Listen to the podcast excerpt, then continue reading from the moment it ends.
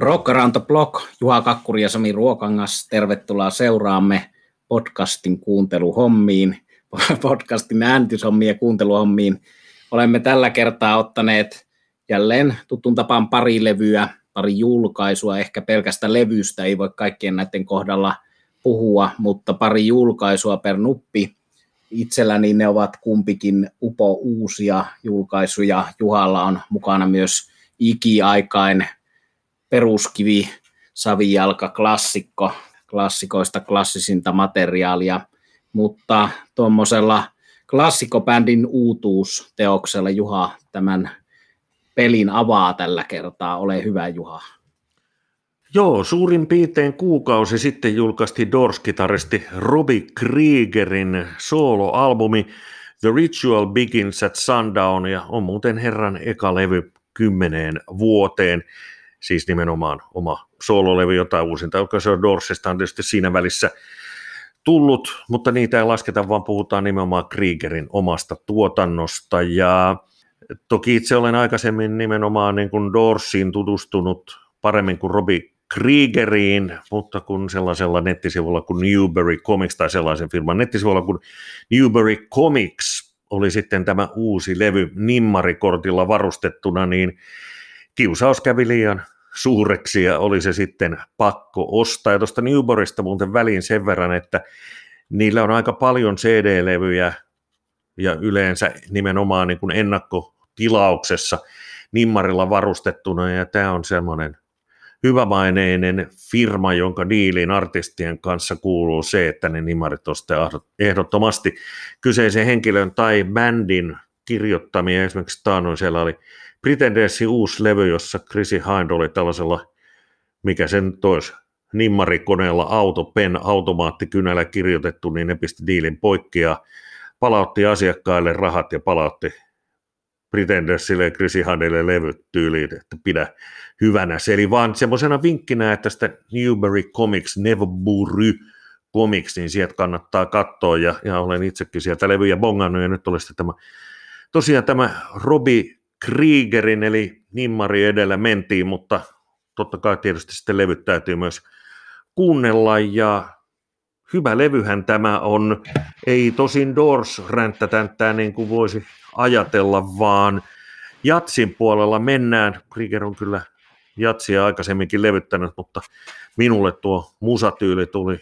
aika lailla kuitenkin puskista ja tämä levy varmasti kiinnostaa tietysti Jatsin ystäviä ja, ja Dors-dikkareita, mutta tässä on myös vahva, ei tällä kertaa eikä, eikä Dorsilla hirveästi aikaisemminkaan Rolling Stones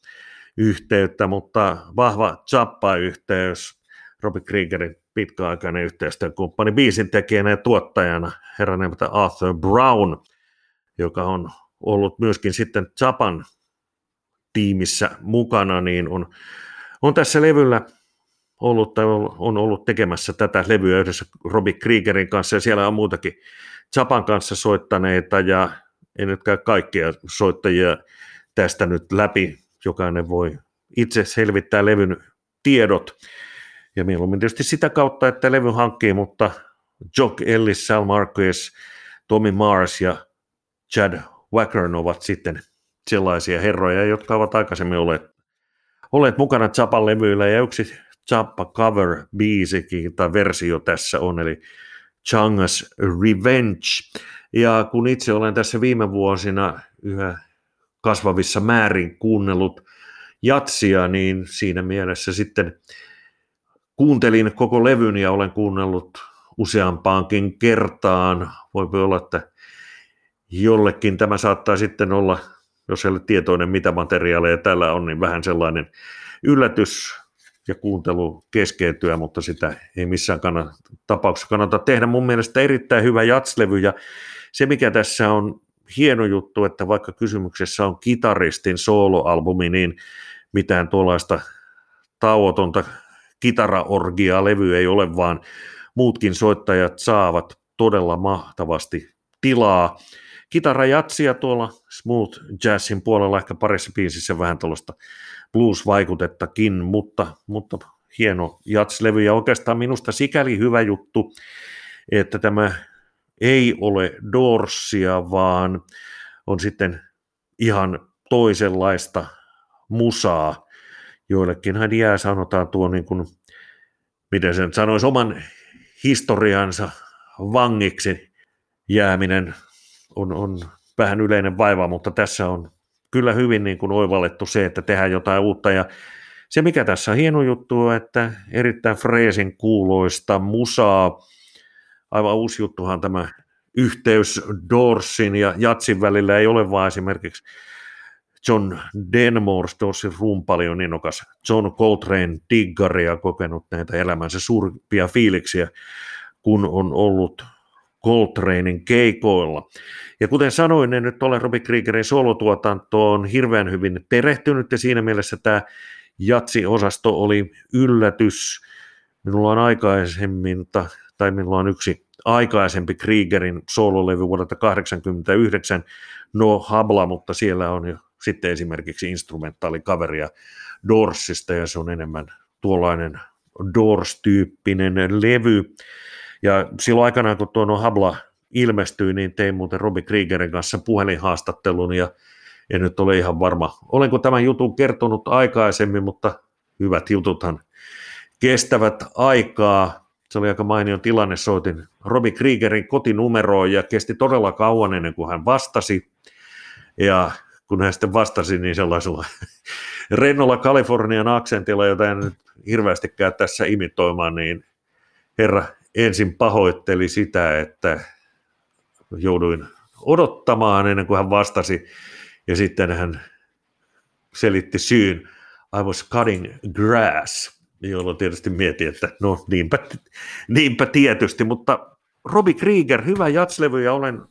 tätä kuunnellut useampaan kertaan. Ja todella mukava yllätys ja kannattaa ehdottomasti tsekata. Ja kuunnella avoimin mielin ja suositus tietysti myös Zappa-dikkareille, eli hiljattain julkaistu Robbie Kriegerin soloalbumi The Ritual Begins and at Sundown. Suositus. Törmäsin Robbie Kriegerin nimeen tällä viikolla tuossa yhden suosikkibändin, niin yhden monista suursuosikeistani, eli Blue Oyster Cultin levyn kannessa. Eli Robbie Krieger on Doorsin jälkeen soitellut muutamalla Blue Oyster Cultin levyllä, live-levyllä, Roadhouse Blues ja mitäpäs muuta, mutta sitten myös tuolla Imaginos studiolevyllä vierailevana kitaristina, eli jänniä yhteyksiä ja Doors ja Blue Oyster Cult nyt ei ihan ensimmäisenä tule vierekkäin mieleen, mutta niillä tiettyjä yhtymäkohtia kyllä sitten tarkemmin ajatellen löytyy. No mulla on oma levy valinta tähän lähetykseen on elokuun lopussa ilmestynyt julkaisu, joka on yksi tämän vuoden rock-tapauksia, eli Metallikan S&M2. 20 vuotta sitten Metallica teki sinfoniaorkesterin kanssa konsertit, jotka taltioitiin äänenä ja kuvana, ja nyt sitten 2019 syyskuussa tehtiin sama temppu uudestaan tietyillä erotuksilla. Eli Michael Keimen, tämmöinen kapelimestari ja säveltäjä, elokuva musiikin tekijä,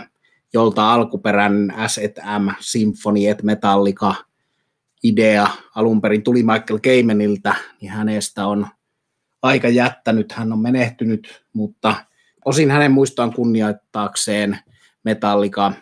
teki parikymmentä vuotta myöhemmin, tasan 20 vuotta myöhemmin nyt sitten uudestaan tätä juttua. Yllättävää tässä on se, kuinka hyvin tämä toimii. Ei ollut itselläni hirveän korkeat odotukset, jotenkin ajattelin, että mitähän järkeä tuossa nyt on, oli jotenkin ennakkoasenne semmoinen, että en ollut kauhean innoissani ja kauhean kiinnostunut tästä, koska en ole lähtökohtaisesti mikään suuri sinfonia rock-bändi yhteistöiden ystävä. Sitä on maininnut joskus ennenkin täällä podcastissa, mutta tietyt Deep Purple, Procol Harum kuviot tietysti omalla tavallaan kiinnostavia, mutta se mitä 20 vuotta sitten tapahtui sitten Metallikan ekan tämän jälkeen, niin olipa se Yngvi Malsteen tai Scorpions tai Kiss, niin alkoivat tekemään kaikki hard rock ja heavy näitä sinfoniaorkesteriyhteistyötä ja hyvin harva, jos mikään menestyi siinä yhtä hyvin kuin Metallica. Ja kuten tuossa jo mainitsin, niin tämä kakkososa sitten onnistuu yllättävän hyvin ja se onnistuu omasta mielestäni jopa ykköskertaa paremmin. En tiedä mistä kaikista tekijöistä se johtuu. Ehkä osittain siitä, että äänitystekniikka on kehittynyt sillä tavalla, että nämä kaikki nyanssit, eli kaikki puhaltimet ja jouset sieltä erottuu. Sehän on monesti näissä sinfonia rockbändi yhteistyössä ongelma, että jompikumpi peittää toisensa ja yleensä se rockbändi peittää sinfoniaorkesterin sillä tavalla, että siinä ei ole mitään järkeä siinä jutussa. Mutta tässä oli myös semmoinen juttu, että San Franciscoon avattiin uusi Chase Center-niminen areena, eli tuommoinen pyöreä sisältilakatsomoiltaan pyöreä uusi areena, johon 17 000 katsojaa mahtui sitten, kun siellä oli melkein sata ihmistä lavalla. Se on varmaan se yleisömäärä vähän suurempi silloin, jos lavalla ei ole sata ihmistä, mutta tässä Sinfoniaorkesteri plus Metallica melkein sata henkeä.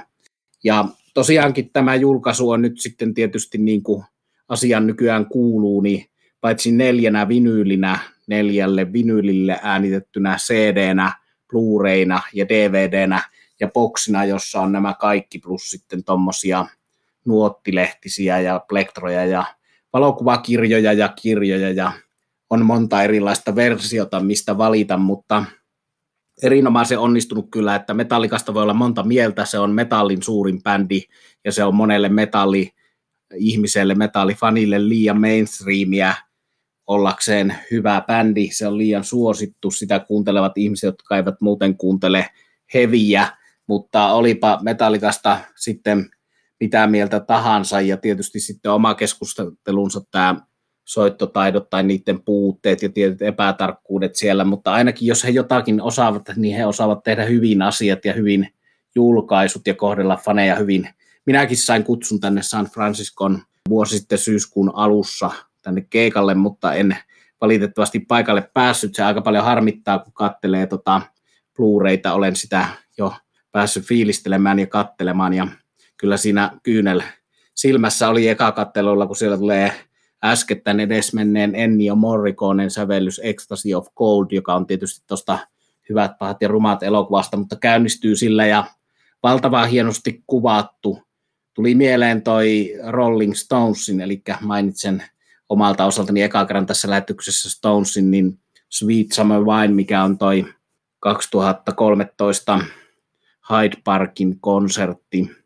taltiointi, niin siinä on yhtä lailla hienosti leikattu ensin sieltä Glastonburista ilmakuvilla Hyde Parkiin, niin tässä on ensin hieno tuommoinen Introduction San Franciscon esittely, eli bändi rakastaa kotikaupunkia ja on tehnyt siinä hienon esittelyn myös kaupungille, minne sitten on tuhannet fanit eri puolilta maailmaa matkustaneet tänne, tänne niin kuin minäkin olisin sinne,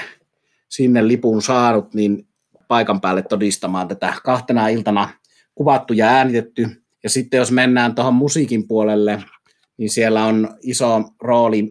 Michael Kamenin tilalla Michael Tilson Thomas, joka on ollut 25 vuotta San Franciscon sinfonian johtaja ja hän on omalla tavallaan ollut tätä projektia edistämässä ja uskomassa siihen. Ja sitten on kapellimestari Edwin Outwater. Ja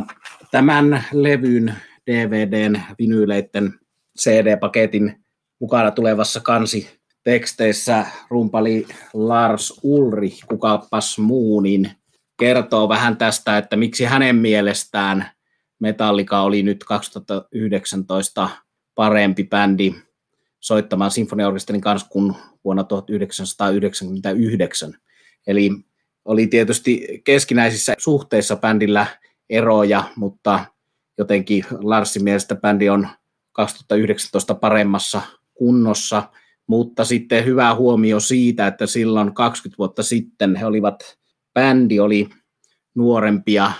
selkeästi nuorempia kuin tämän sinfoniaorkesterin soittajat, eli siinä oli tietty tämmöinen arvostuskysymysasetelma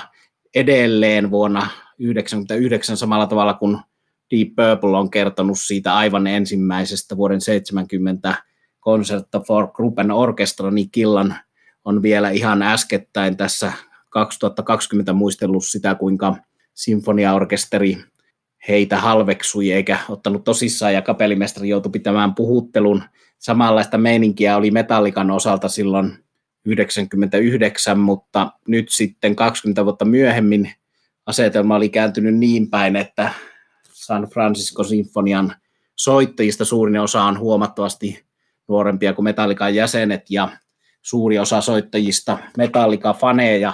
jotka on koko elämänsä ajan kuunnelleet Metallicaa, tienneet mikä se on. Ja yksi näistä faneista on kontrapasson soittaja Scott Pincel, joka soittaa täällä kontrapassolla sinfoniaorkesterin soittajana Passo Soolon, joka on kunniaosoitus edesmenneelle Cliff Burtonille, eli Metallikan legendaariselle pasistille. Eli se sähköpasso soolo soitetaan sinfoniaorkesterin passolla tällä kertaa, ja hieno koskettava tribuutti. Ja niitä koskettavia hetkiä löytyy täältä paljon muitakin. Tästä nousee esille se, että ton 99 STM jälkeen tehdyissä biiseissä on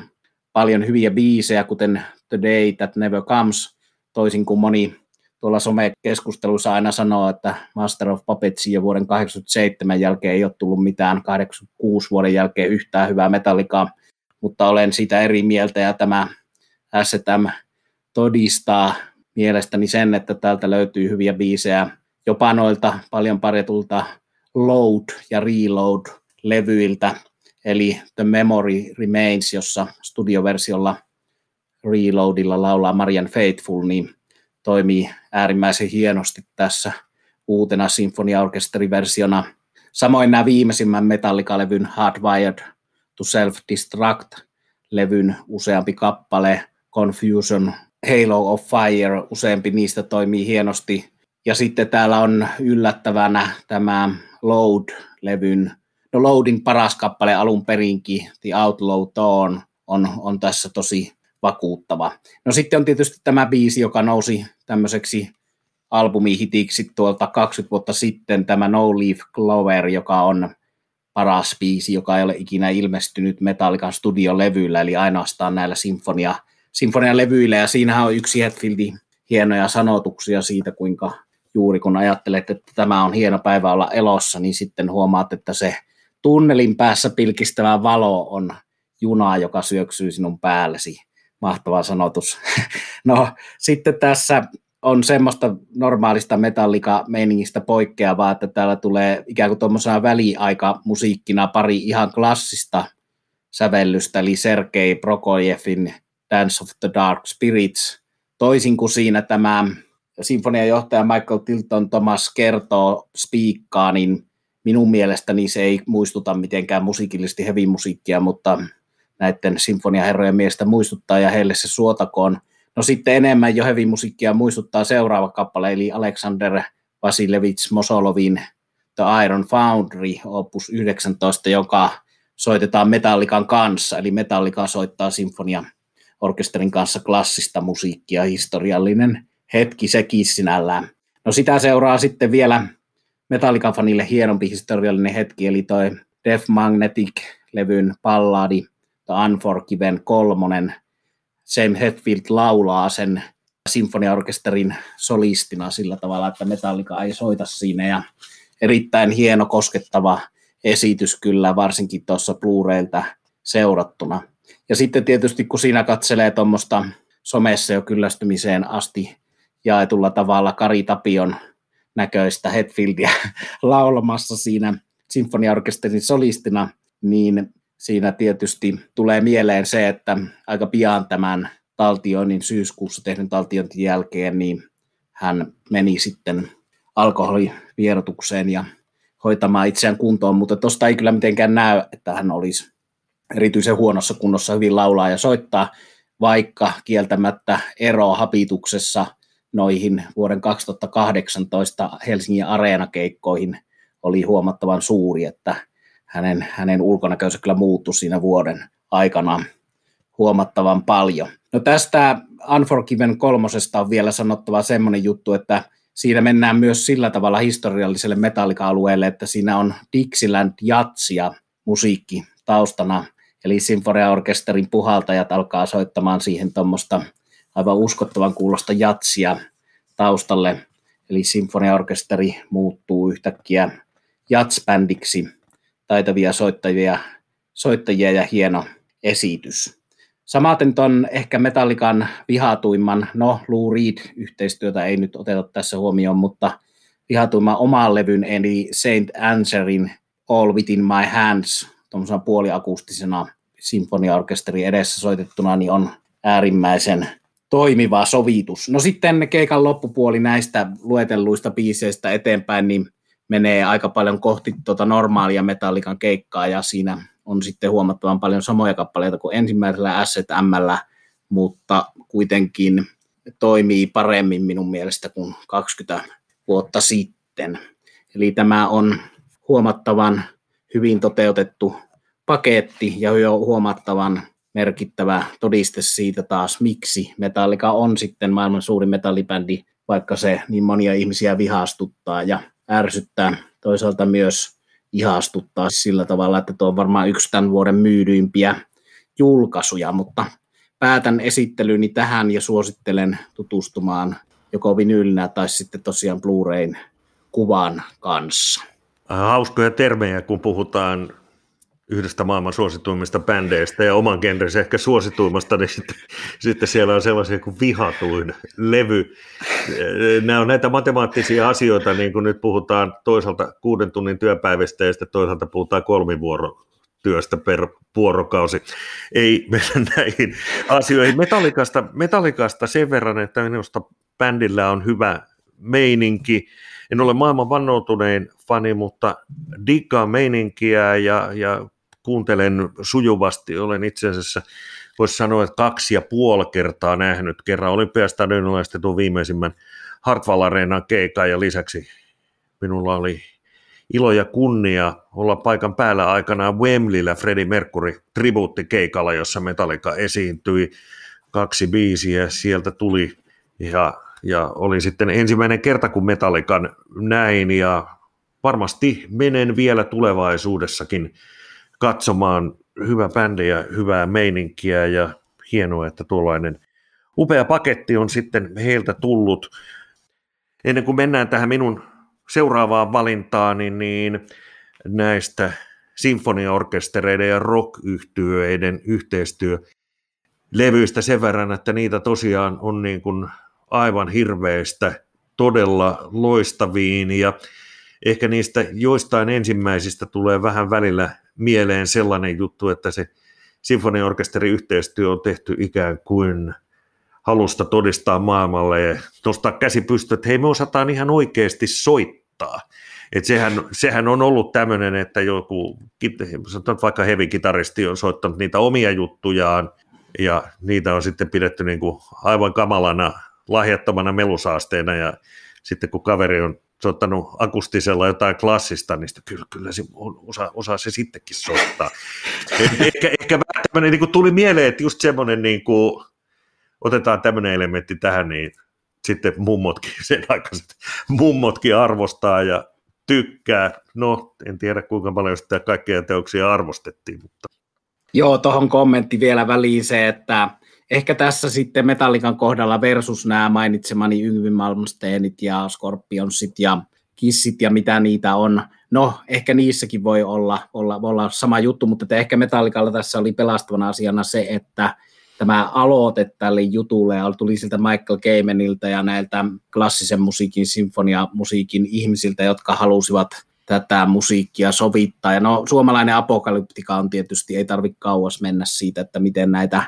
voi hienosti omalla tavallaan tulkita erilaisilla soittimilla, mutta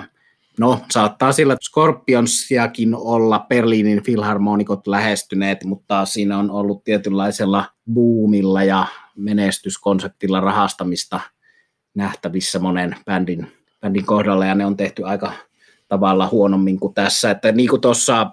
toinen näistä kapelimestareista sanookin, niin tässä STM2 kansiteksteissä niin, että Metallikaan kiinnittää kaikkiin pienimpiinkin yksityiskohtiin valtavasti huomiota ja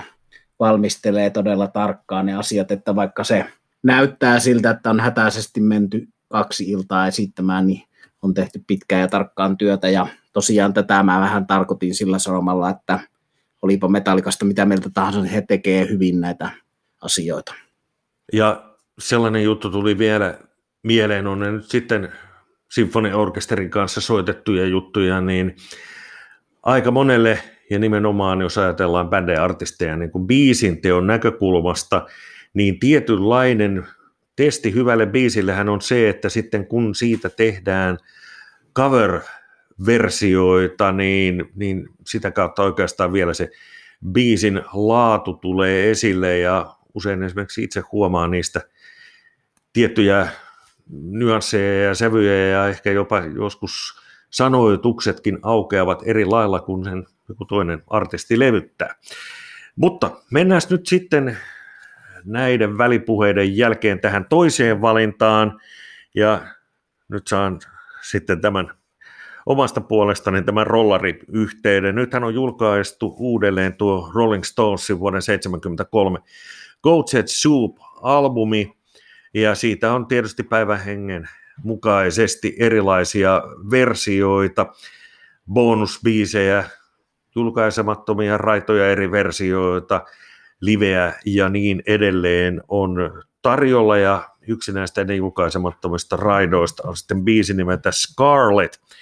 Ja siinähän on Jimmy Page vahvasti mukana. Ja tämän innoittamana olen nyt sitten palannut myös Led Zeppelinin levyjen ääreen, en vielä tuota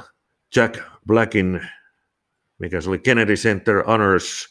juhlatilaisuuden puheessa mainitsemaa Zepathonia, mikä se oli Pilgrimage to Heavy Metal Mekka, eli se, että perse alas penkki ja sitten kuunnellaan kaikki Zeppelinin studiolevyt putkeen, senkin. Joku päivä tee, mutta olen nyt ajatellut, että käy näitä levyjä kronologisessa järjestyksessä läpi ja nostan täältä nyt sitten esiin tämän ihan ensimmäisen, eli bändin nimeä kantavan levyn Led Zeppelin, Zeppelin ykkösestä usein puhutaan ja kyllähän tämä sellainen tykkilataus, ajatonta musaa ja jos ajatellaan noin levyä yleensä ja vielä esimerkiksi sen avausraitaa Good Times, Bad Times, niin siinä on niin deb- debyytti levyn ja sen avausbiisin suhteen aika paha pistää pahemmaksi. Tietysti eräs asia, jos ajatellaan sitä, että Led Zeppelin oli ensilevyllään niin valmis bändi, niin varmasti asia ottoi se, että mitä eilisen teidän poikia herrat eivät olleet esimerkiksi Jimmy Pageillä, varsinkin Jimmy Pageillä ja John Paul Jonesillahan oli jo vahvaa taustaa studiomuusikoina ja tietysti esimerkiksi sitten Jimmy Pageillä Yardbirds yhtyeestä, eli sinänsä hän ei ollut esimerkiksi nämä kahden herran kohdalla kysymys nyt ihan ensimmäistä debyyttilevystä, mutta väliäkö sillä Led Zeppelin kokoon panolla sitten ensimmäinen levy? Tässä minulla kädessä ja käsittelyssä. Eipä tästä oikein tätä nyt niin arvostelemaan viitsi tässä lähteä, mutta sanotaan, että hienoa ollut palauttaa tämäkin ajaton mestariteos mieleen ja semmoisena knoppitietona muuten, kun tuossa tuli jo tuo Yardbirds mainittua, niin Jimmy Pagein bändikaveri sieltä Yardbirdsista, eli Chris Dresha, on myös valokuvaaja ja hän on ottanut tämän levyn, varsinkin jos puhutaan vinyliversiosta, niin takakannen kuvat ja näitä Dresan kuvia on sitten myös tällä Deluxe Tupla CD-versiolla muutama vuosi sitten julkaistulla versiolla, joka minulla on nyt tässä, kerrotaan tämä kuuntelijoille, tämä on ihan nyt kädessäni ja katselen, katselen sitä, niin täältä löytyy näitä Dresan kuvia ja, ja kun näillä uusinta julkaisullahan oli sitten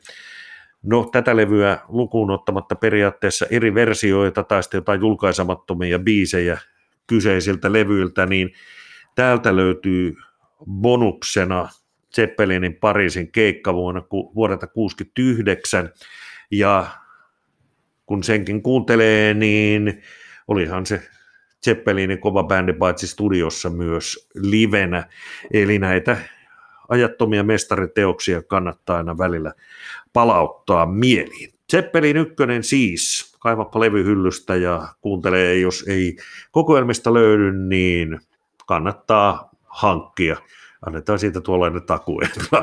rahoja kenellekään takaisin, mutta voi luvata, että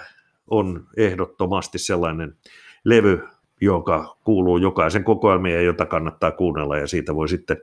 hankkia ne muutkin samaan syssyyn tai pikkuhiljaa peräkkäin. Ja sitten löytyy meitä friikkejä ja hulluja ja friikkilän poikia, joilla on monta eri versiota tuosta levystä. Ensimmäistä Led Zeppelinistä. Terveisiä muuten Plumperin Akille, rakas ystävä MTV3 kameroiden ääreltä nykyään politiikkaa kuvaava herra, jolla on kotonaan tuo ykkös Led Zeppelinin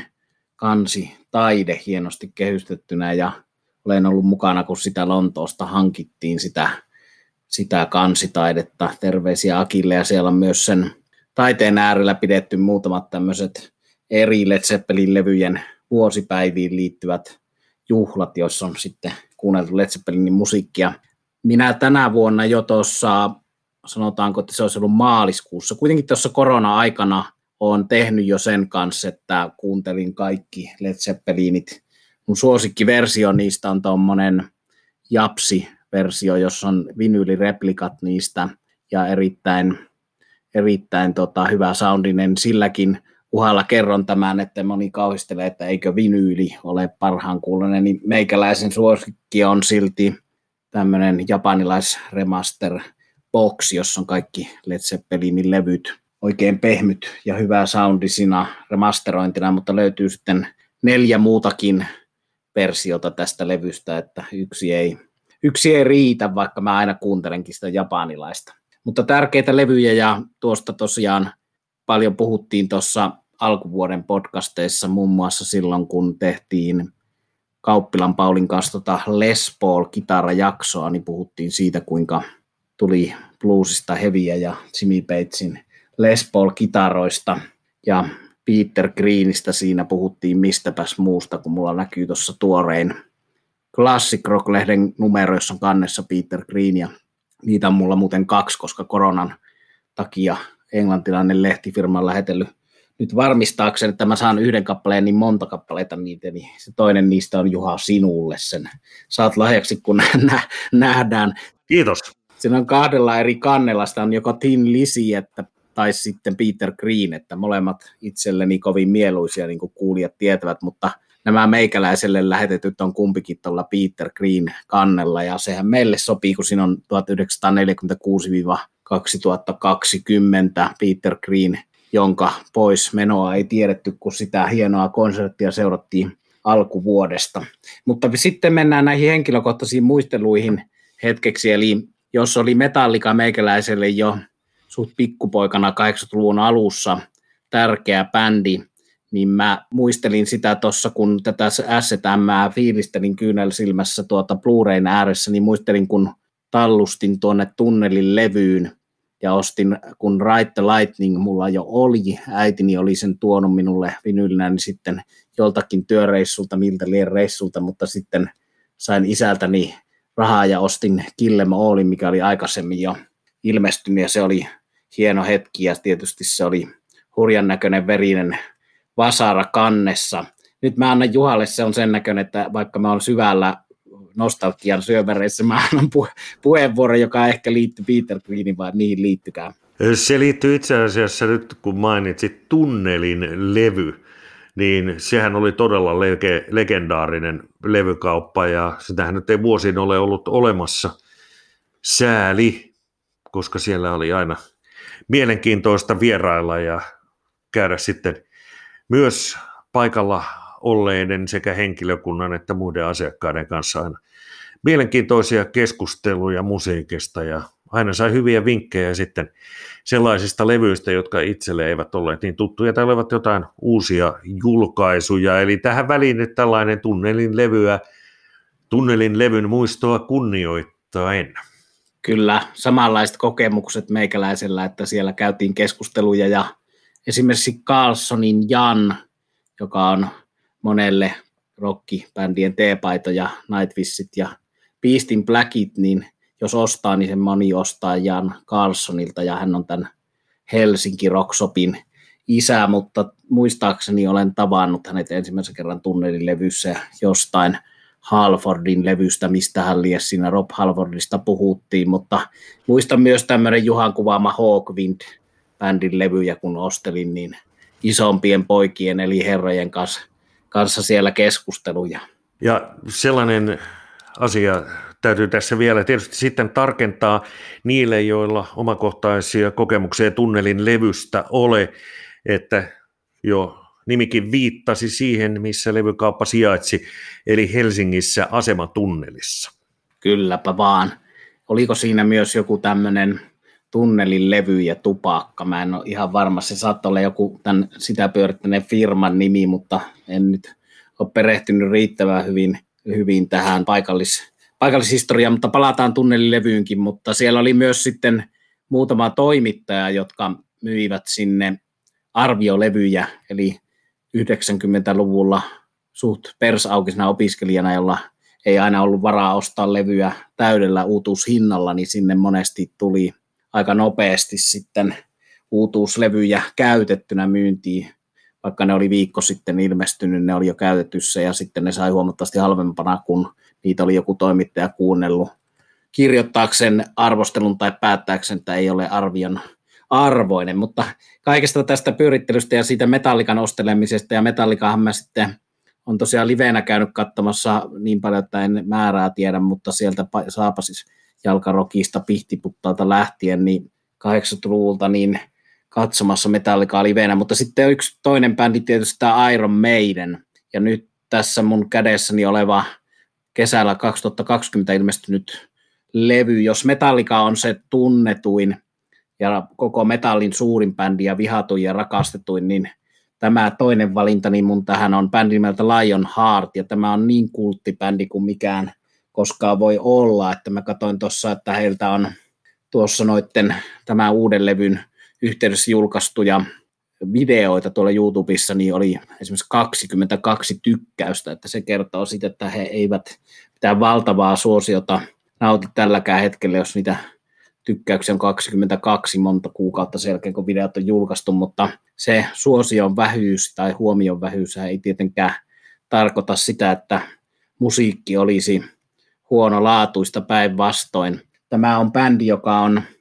julkaissut ensimmäisen levynsä vuonna 1984, ja sitten se ekalevyn jälkimainingeissa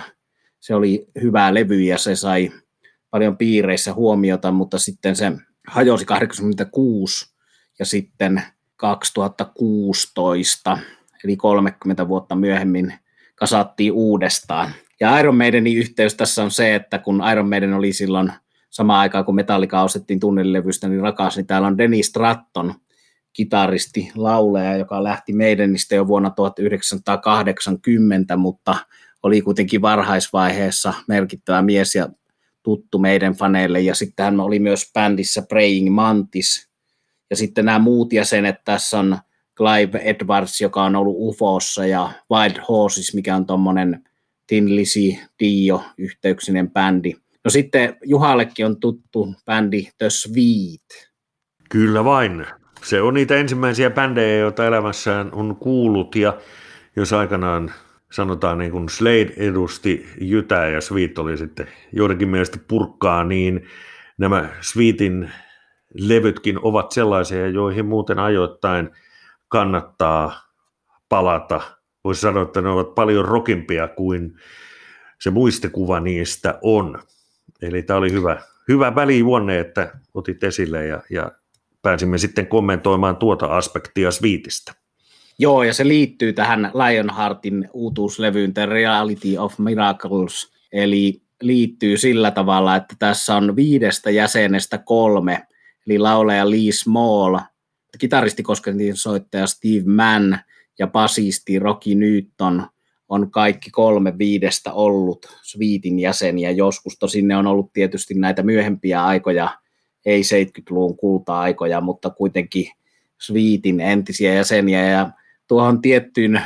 tiettyyn tuommoiseen Juhan kuvailemaan tyyliin liittyy sitten tämmöinen melodisuus ja stemmalaulut, jotka Lionheartilla on on vahvasti esillä, eli tässä on Lionettes-niminen lauluryhmä mainittu levyn kansissa, ja sen muodostavat kitaristi Dennis Stratton ja kosketin soittaja kitaristi Steve Mann ja basisti Rocky Newton, eli laulavat erittäin hienosti ja hiotusti tehtyjä stemmalauluja, joita Sweetilläkin oli, ja tässä on semmoinen pikku nippelitieto johonkin rockipupivisaan hyvä kysymys, että omaan genrensä klassikkoon Def Leppard-bändin Hysteria-levy, joka on hiottua ja paljon stemmalauluja sisältöä musiikkia, niin tämä Rocky Newton on yksi niistä taustalaulajista sillä Def Leppardin Hysterialla. Ja sitten Iron Maidenin fanit voi nyt sitten olla osin tietyllä varauksella suhtautua Lionheartiin, sillä tämä on huomattavan paljon melodisempaa, niin kuin noista stemmalaulusta voi ehkä päätellä, että tämä on AOR, eli hyvällä tavalla sitä AOR siinä, missä on nämä Foreigner, Journey, Boston, tietyt sen genren klassikot. Tosin sillä erotuksella, että tämä on hyvin brittiläistä, eli tämä on englantilaista AOR, ja sitä se oli jo vuonna 1984, ja ehkä tekivät silloin, olivat väärän aikaan väärässä paikassa siinä mielessä, että se sitten loppui se eka setti jo 86. Ja nyt sitten 2016 oli suuri comeback-menestys Rockingham festareilla Nottinghamissa, jossa moni suomalainenkin vuosittain aina kävi juhlimassa melodista AOR ja musiikkia joka syksy niin kauan kuin se järjestettiin. Sitä nyt ei pari vuoteen ole järjestetty. Terveisiä Ismo Karolle ja kaikille tutuille, jotka siellä Rockinghamissa kävivät ja todistivat tätä Lionheartin paluuta. No minä sitten todistin paluuta 2017 Sweden Rockissa, jossa on kuvattu yksi tämän bändin musiikkivideoista ja sitten siinä loppukesästä 2017 ilmestyi Lionheartin toinen albumi Second Nature ja nyt 2020 on ilmestynyt kolmas albumi, eli vain kolme levyä tehnyt kulttibändi ja omassa sarjassaan erittäin, erittäin, erittäin kovaa, eli tämä on saanut noissa brittilehdissä Planet Rockissa ja Classic Rockissa 9 kautta 10 tai 4 kautta 5 ja yksi tuumaisesti jo tuomittu vuoden parhaaksi AOR-levyksi, ja sitä tämä, sitä tämä ehdottomasti on, mutta tässä on hyviä linkkejä noihin UFO, Tinlisi, kyllä jopa siihen Iron Maideninkin, kyllä siellä on varsinkin sillä Second Natureilla yhtä lailla tällä uusimmalla levyllä tiettyjä juttuja, mitkä viittaavat ja tarkoituksella muistelevat myös sitä Dennis Strattonin aikaa tuossa Iron Maidenissä. Mutta mun ensimmäinen syy kiinnostua tästä Lionheartista, mä en ole 84 vuonna kuunnellut Lionheartia, mä olen kiinnostunut tästä bändistä sen takia, että mä oon törmännyt näihin soittajiin. En sano olevani heidän ystävä varsinaisesti, mutta mä oon törmännyt useampaan otteeseen sattumalta tai tarkoituksella ja ensimmäinen tapaaminen rumpali Clive Edwardsin kanssa, joka oli siis UFO-bändissä myös aikaisemmin, niin oli hyvin kummallisessa paikassa 11 vuotta sitten. Oltiin sillä kertaa Lontoossa. Samana viikonloppuna käyty muun muassa U2 katsomassa tuolla Wembley-stadionilla, mikä oli omalaisensa mahtava elämys, jota täytyy joskus muistaa, kun oli 100 000 ihmistä, olin siellä eturivissä, mutta sinä viikonloppuna sitten kiitoksia Niemisen Esalle. Esa Nieminen oli pongannut, että täällä on kaksi tämmöistä kulttibändiä, Ray Mantis, jossa siis tämä Iron Maiden kitaristi Dennis Stratton oli aiemmin soittanut, ja Stampede, joka on tämmöisen isän ja hänen poikapuolensa, eli Ruben Archerin ja Lawrence Archerin yhteinen bändi Stampede, niin soittivat tuolla Lontoon esikaupunkialueella tämmöisessä hyvin erikoisessa paikassa, joka oli kolmea eri asiaa samanaikaisesti. Se oli brittipubi ja se oli proke-klubi ja se oli striptease-paari. Ja mä en ensin tosiaankaan tajunnut sitä stripparipaari puolta siinä. Mä luulin, että siellä kun baaritiskin takana näkyy niin kuin semmoisesta luukusta vähän, että siellä joku nainen tanssii vähissä vaatteissa, niin mä luulin, että se on joku, kun olin bändiin keskittynyt, että se on joku screeni, missä näkyy jotain tollasta. Ja sitten jossain vaiheessa kokille, vaan... Kokille on tullut kuuma. Terveisiä vaan Pyrhösen Karille, joka on arvokas ystävä ja muusikko suomalainen, joka on ollut meidän vieraan tällä podcastissa, mutta hän oli vaimonsa kanssa sitten siellä mukana. Tämä itse asiassa nyt se, että siellä oli Pyrtsi, niin todistaa, että me emme ole nähneet U2, vaan me olemme nähneet Motte Hubul-bändin. Niin se muuten oli, Ian Hunter ja Motte Hubul, mutta olipa mikä muu bändi sinä viikonloppuna, niin sitten Pyrhösen Karja vaimonsa tulivat jossain vaiheessa sanomaan mulle, kun mä olin siellä juttelemassa näiden Ruben ja Lawrence Archerin kanssa Stampedin ja Brain Mantisin keikan jälkeen, että sanovat, että tuppas katsoa, että täällä on tämmöinenkin puoli, että täällä on jotain, josta sinä myös saatat pitää, ja sitten näyttivät ripparipaarin. Se oli ihan, ihan kiinnostava asia sinällään, mutta enemmän olin kiinnostunut näistä kahdesta hyvästä bändistä, jotka soitti hyvät keikat siinä, ja sitten sen jälkeen on pidetty yhteyttä tämän Clive Edwardsin kanssa, koska hän oli kuitenkin Tinlisi-kitaristi Brian Robertsonin ja Rainbow Kata Dio-basisti Jimmy Bainin luomassa Wild Horses-bändissä ja UFOssa ja monessa kiinnostavassa vaiheessa. Ja hän oli UFO-basisti Pete Wayne manageri. Pete Way kuoli tässä ihan pari viikkoa sitten. Rauha hänen sielulleen, mutta sitten välillä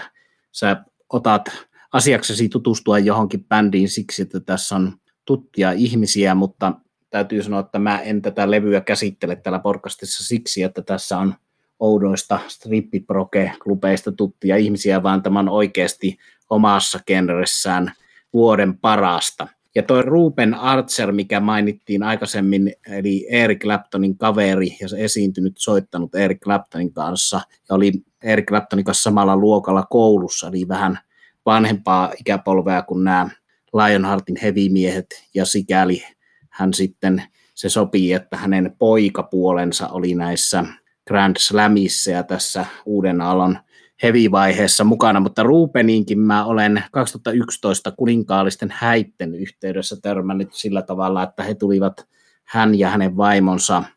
mun kanssa samaan pöytään istumaan lontoolaisessa rokkipaarissa oltuansa katsomassa sitä hää, hääkulkuetta siellä. Ja sitten me yhtäkkiä huomasimme, että olemme tavanneet aikaisemmin pari vuotta aiemmin siellä strippari Proke-paarissa. Eli elämä on välillä hyvin ihmeellistä. Ja minä tietysti sitten tenttasin paitsi rittihevistä, niin sen verran kun kehtasin myös Eric Claptonista asioita häneltä, että kuinka sellä Erikillä menee ja oletteko te usein yhteydessä ja, ja näin poispäin. Mutta sitten tämän saman herran tosiaan poika, ei nyt nimitetä häntä poikapuoleksi, kun se on vähän ruma nimitys, mutta sanotaan ihan pojaksi, että Lawrence on nykyään bändin Grand Slam johtaja edelleen, ja se Grand Slam on julkaissut hyvää musiikkia ihan äskettäin, mistä on puhuttu tänä vuonna näissä podcasteissa, ja sen levy on tuolla muuten Juhalle ottajaansa odottamassa. Eli se on tämä, no niin. tämä Phil, Phil Lainotin kanssa musiikkia tehnyt, tehnyt kaveri, mutta pienet ovelat piirit ja sitten välillä tämmöinen tunnelin levystä hevilevyjä ostanut on sattumalta aina päätynyt näihin samoihin porukoihin Lontoossa välttämättä sinne pyrkimättä, mutta vielä kertaan, eli Lionheart, The Reality of Miracles, melodista erittäin hyvin tehtyä, kiinnostavaa, huomattavasti pienemmällä budjetilla kuin tuo Metallica, mutta hyvin,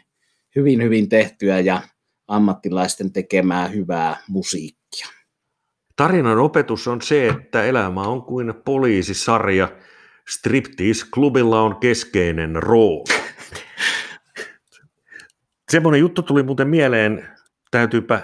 nyt sitten seurata näitä Lionheartin YouTube-videoita ja katsoa, että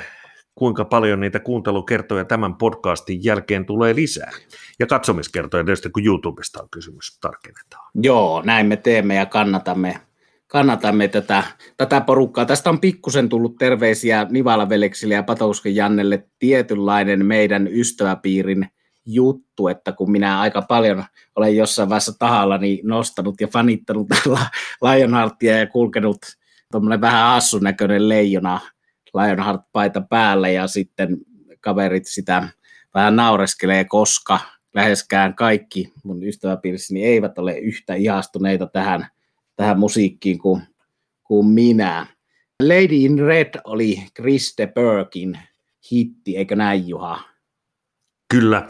iso hitti aika. Sen vetäisin tähän siksi, että tuossa Lionheartin edellisellä levyllä Second Nature on Chris de Burkin kappaleesta Don't Pay the Ferryman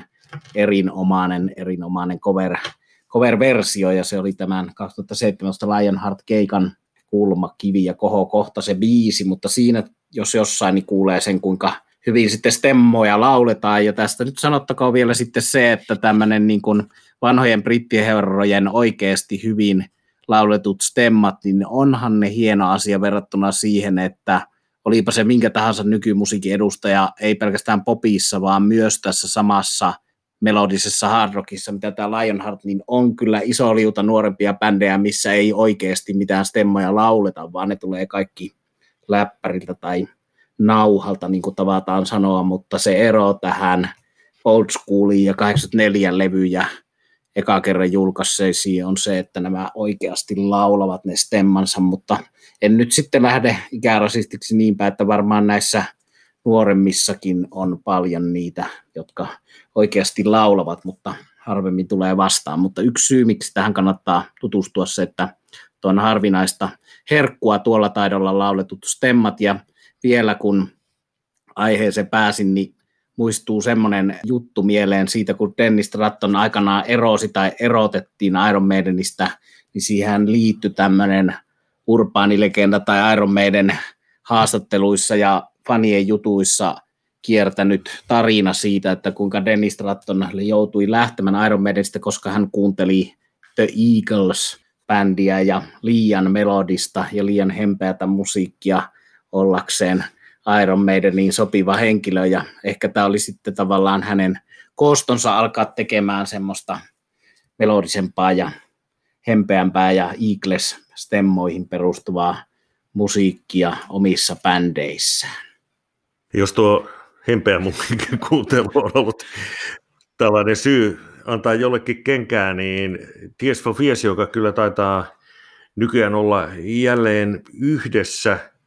Eli kahden miehen varsinaisesti 80-luvulta tuttu. Kutsutaan sitä nyt sitten bändiksi, niin näiden herrojen tiethän erosivat ja virallisen selityksen tai virallisen tiedotteen mukaan astrologisista syistä. näitä, näitä,